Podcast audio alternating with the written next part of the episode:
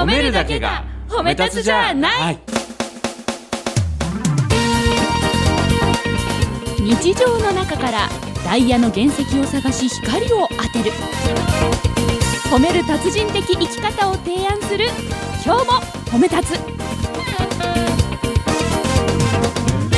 こんにちはなっこも褒める褒める達人褒め立つこと西村孝之です。こんにちは褒め立つビギナーまるっと空気をつかむ MC の丸山久美子です。この番組はですね褒め立つって何？と褒め立つに興味を持っていただいた方そして褒め立つ検定を受けたあるいは褒め立つの講演会研修は受けたんだけれども褒め立つのことを最近ちょっと忘れてしまってるなっていう方に褒め立つのことを楽しく楽しくお伝えそして思い出していただくそういう番組です。そしてですねなんと先週からの続きものということで、2週にわたってお送りしております。掛布物語ですね、はい。西村少年大ファンでした。掛布さんと、なんとトークショーが実現して、うん、もう西村さんのノリノリが止まらない。2週にわたっての記者報告してももう本当に興奮が蘇りますね。なのであの今週時間取りましたから、やっててよかっはい、今週時間取りましたから、はい。たっぷりとたはい続きを、い。いですか、はい、ではお願いします。今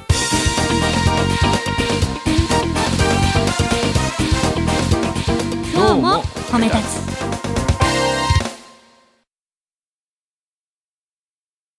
その掛布さんのファンが集まってましたからね。その掛布さんの生の声を聞けてうんうんうんうんだからそこで出た質問もねはい。あの高校野球をつい数ヶ月までやってましたっていう野球少年があ学生さんも参加してたんですか？そう。うちちなみに言うとうちの息子もねあ息子さんも参加してました。だからいい話聞けたってすごい喜んでましたけども、うんうん息子が連れてきた友達がその高校野球やってたはい。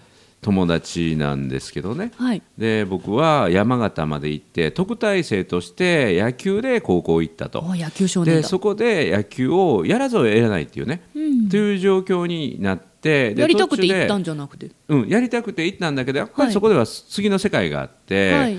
それこそプロを目指すような人たちの中でやる中でもう地域地域の野球自慢が高校野球の常連校になるといろんな選手がセレクションで集まるともう自分よりも2段も3段も上の人間がいっぱい集まるんですよ。まあそれは上手な人の集まりですからそう本当はねそこであ自分の力これまでだなっていうところで諦めかけたんだけども野球でその学校に行ってるから辞めることもできない。はいで本当は彼はもう辞めたかったみたいですわ。でそれを最後の1ヶ月2ヶ月は母親のことを思ってね。うん。母親がここで自分が投げ出したら悲しむなと思って僕は正直親のためというか母のために最後野球やってたんですけども掛布さんも誰かのために野球をやったっていうことはあるんですかっていうねことをね。っていう質問をされたんです高校生が手を挙げて。へえもう100人の会場の中で手を挙げてそして勇気を持ってその質問をね目がうるうるしてました。もう涙目になってた。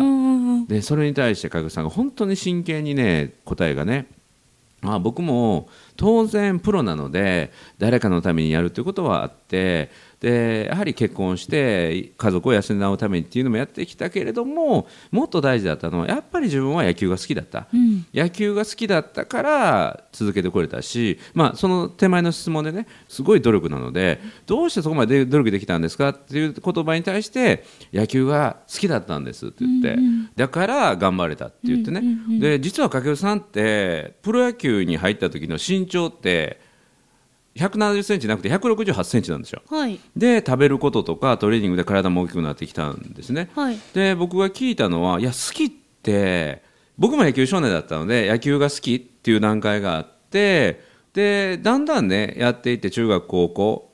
でプロ。好きではやれなくなる時ってありますよね。好きだけではねまあ周りにもっとすごい選手もたくさんいますからそう努力も半端じゃないし、うん24時間365日ずっと野球漬け。はい。じゃあ好きだけではやれなくなる段階ってそれを超えたらどうなるんですかっていうことに対していややっぱりね好きだけでやれなくなる段階もあります。ただね嫌いの向こうの好きっていうのもあるんです嫌いの向こうの好きだからいろんな失敗をしもうやめだと思うんだけどそれでもやっぱり野球が好きだっあたわかるでそこでもうやっぱり自分の心の中でそれでもやっぱり自分は野球好きかなっていうことを確認できた時にあ自分はこれなんだって自分がやるべきことはこれなんだっていうことをもう一回気づけた、だから僕好きだったんです野球があって。うん、だから嫌いの向こうも好きだったので僕は好きだったんだっていう話もあって、その話もとっても良かったんだけど、で野球が好きだったって。嫌いの向うんこうの好き、好き。すごい言葉です。は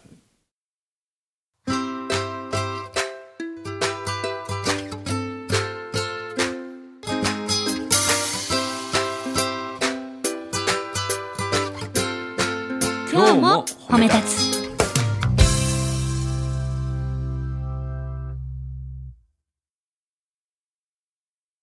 でねその嫌いの向こうの好きっていうことと、はい。その野球が僕は本当に好きだったんだっていう答えのね中ですっごい僕はもうああと思ったのが本当に野球が好きで、はい。でねある時デッドボールを受けてうん。で骨折をしたと。痛いでその後体がねあ。動かなくなってねボールが怖くて。あ。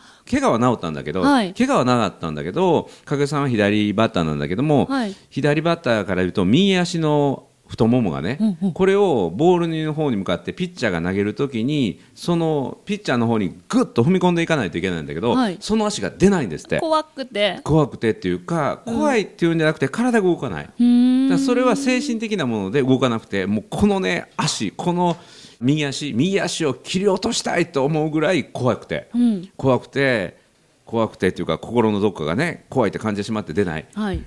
もうそれをね乗り越えたのはどうかというともう野球っていうかボールとお友達になる。ボールとお友達。お友達になる。それぐらいもっとボールを好きになろうと思ってだから飛んでくるのお友達やから、はい。でもっと言うとね守備練習をしててボールがイレギュラーして顔に当たって顔がそれこそあざができて、もうここでまた怖くなって、ね。ボールに対して突っ込んでいけない、はい。でどうしたかっていうともっとボールを受けたんですって。もっとボールを受けてボールはお友達ボールはお友達お友達ってお友達に殴られても痛くないからこの理屈もちょっとわからないけど 友達に殴られても痛くないからボールは愛友情だから、当たっても痛くないんだって、それぐらい僕は野球を好きになったし好きやと思おうとしたし好きになれたって。この話もすごいなと思いましたね。嫌いの向こうの好き。好き。はいまさにそうですよね。本当に好きってやつですよねだから。愛してるってことですよねもそう。ねうん、だからさっき怖いっていう話をしたけども怖くて怖くて震えてて逃げ出したいんだけどそれでもやっぱり野球が好きで、うん。少年時代に三角ベースでもう道具もないような時にもう子供同士で遊んでたあの夕暮れまで野球やってた。どっかで自分の中で野球少年の心が常にプロになっても、もうプレッシャーをかかるその大看板を背負ってでもそれをあったって。だから頑張れた。はい。だからおそらく君はその野球少年の本当に純粋に野球が好きっていうのが薄くなったかもしれない、うん。だからもしね次君が結婚して子供ができて、うん子供にもし野球を教えるならば、はい。その義務でやるんじゃなくて、うんうん。好きで好きで楽しいっていう楽しい野球を教えてあげてほしいなって。そこだけは失わないような野球を教えてあげてほしいなって。そこを失ったのがちょっとだ残念だねっていうんうん。う答えを変えされてましたけどね。へえだからその時質問した子はどんな顔してたんですか？いやもうねもううるうるしながらありがとうございますってあの野球をここで卒業ね彼はするので、うんうん次の世界行っても頑張れるように今度は好きなものをね、うんうん。探す。嫌いの向こうもやっぱり好きっていうものを探していくでそれをじゃあ好きなものを探すのはどうしたらいいんですかという質問に対しては、はい。もう無理やり絶対今見つけないといけないということじゃなくて、はい。もう素敵な男性素敵な女性と出会うのと一緒でね、うんうん。ご縁で出会えるんじゃないかなって、うん、そのためにあのいろんなことをこう経験していったらいいと思いますっていうふうに答えを返してありましたけどね。んなんかその少年救われたでしょうね。いやもう少年だけじゃなくて僕ら全員が救われました。あ聞いてて。だから働くこともそうじゃないですか。いやいや働いてるんだけども、はい。その仕事の中で好きなものを見つけていく、好きになれるようなものを見つけていくと、はい。それが超一流になったりとか、えー結果を出せる結果になるんじゃないかなっていうことで、あの会場みんなが救われるような答えをねしてもらって。はい。よかったです。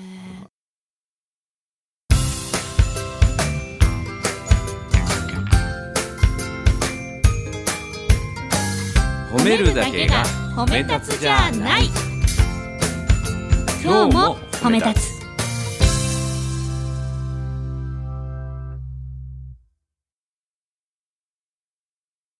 すごいな。子供の頃に憧れてたヒーローが、うん。そういう風に全員を救ってるのを間近でステージで見て、まあねあのー国際交流センターっていう会場だったんですけどね、はい。その2階の吹き抜けのこちら側で僕たちがね、はい。待ってて加具さんが乗ってこられた車が会場に入るのが外で見えてね。そこからねホールに入ってきた瞬間のオーラがすごい。もうオーラってこういうことを言うんだってね。それは、まあ感じた人じゃないとわからないでしょうねきっとね。だから息子もね特別に楽屋に入れてもらって、あらあのその仲間たちね野球少年3人一緒に連れ、あ高校球場ね連れて一緒にサインもらったんだけどうちの息子が「やばいやばい手汗がすごい汗が止まらん」って言ってね。いい経験だから僕のヒーローであって息子は、息子も偉いなと思ったのは掛布さんの話を聞くにあたって、ウィキペディアでいっぱい調べてね、赤毛さんのことそう。でエピソードもいっぱい知ってて。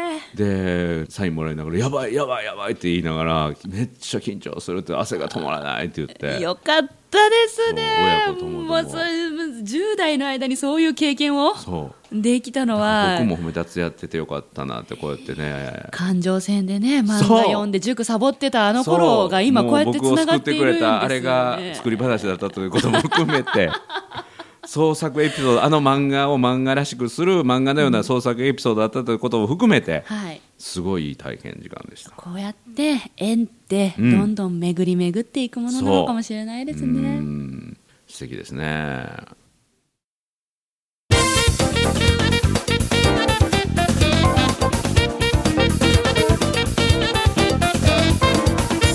でねまだまだあって、はい掛布さんのお父さんがめちゃめちゃ褒め立つでねえ掛布さんのお父さんも実は野球の指導者で、はい。で掛布さんのお父さんのおかげで巨人のキャプテンの阿部慎之介がプロになったとかね。とかあるいは掛布さんと長嶋茂雄さんの感動的なお話エピソード2つ3つとかね。はい。あるいは江川卓さんとのうんうん。伝説の対決のいろんな物語とかね。もう野球ファンにはたまらないどんなその裏側にえマジでみたいな話がいっぱいまだまだ喋れる内容が残ってるんで、はい。えーこの後5時間ぐらい時間をいいやいやもうあのもうあの今週もですねもうお開きの時間が近づいてまいりましてはい。さすがにあの3週間連続はやらないやらないじゃあ今後いろんなところで僕がのあ講演会とか。講演会とかね、はい。とかで。そうそう。先日もあの寛大なアメリカンに、はい前はラグビー部にあって、はい。えーアメリカンの選手にも話をしてきたんだけど、はい。その時にも選手がすっごい喜んでくれた掛布さんの話とかね。お同じスポーツつながり？そうそうそう。響くところも。そういうのももうどんどんどんどん棚出ししていきますが、今日褒めではギャー ギャーって。ギャーって今日褒めなんではじゃあ今日はここまでにしといたろうか。そうそうですね。いや私 私今だからカミングアウトしていいですか？どうぞ。あの正直言って私別に野球ファンではないんですおよ。おそう。はい。なんですけど、うん。まあだけどねなんかあわかるとか、うん。あなるほどねっていう話がこのはい。2週間、もうといろんなとこありました。おうん。ーそう。だからこれ野球好き嫌いとかじゃなくって、掛布さんの話っていろんな人にと響くんじゃないか超一流の人のな。話っていうのはいろんな人にやはり役に立ちますよね。ぜひ今後の講演会で、うん。もうスポーツファンのみならずまた今日褒めでもねあのここの部分はっていうのはもう出していこうと思いますので。うんとりあえず来週は違うお話になりますけれども。OK じゃあ掛布物語はこの辺りで。またセカンドシーズンが来ることもあるかもしれません。はこれで巻くということで。リスナーの皆さん楽しみにお待ちください。ということでなっこも褒める褒める達に褒め立つこと西村隆之と褒め立つビギナーまるっと空気をつかむ MC の丸山久美子でした。今日も褒め立つ。それではまた次回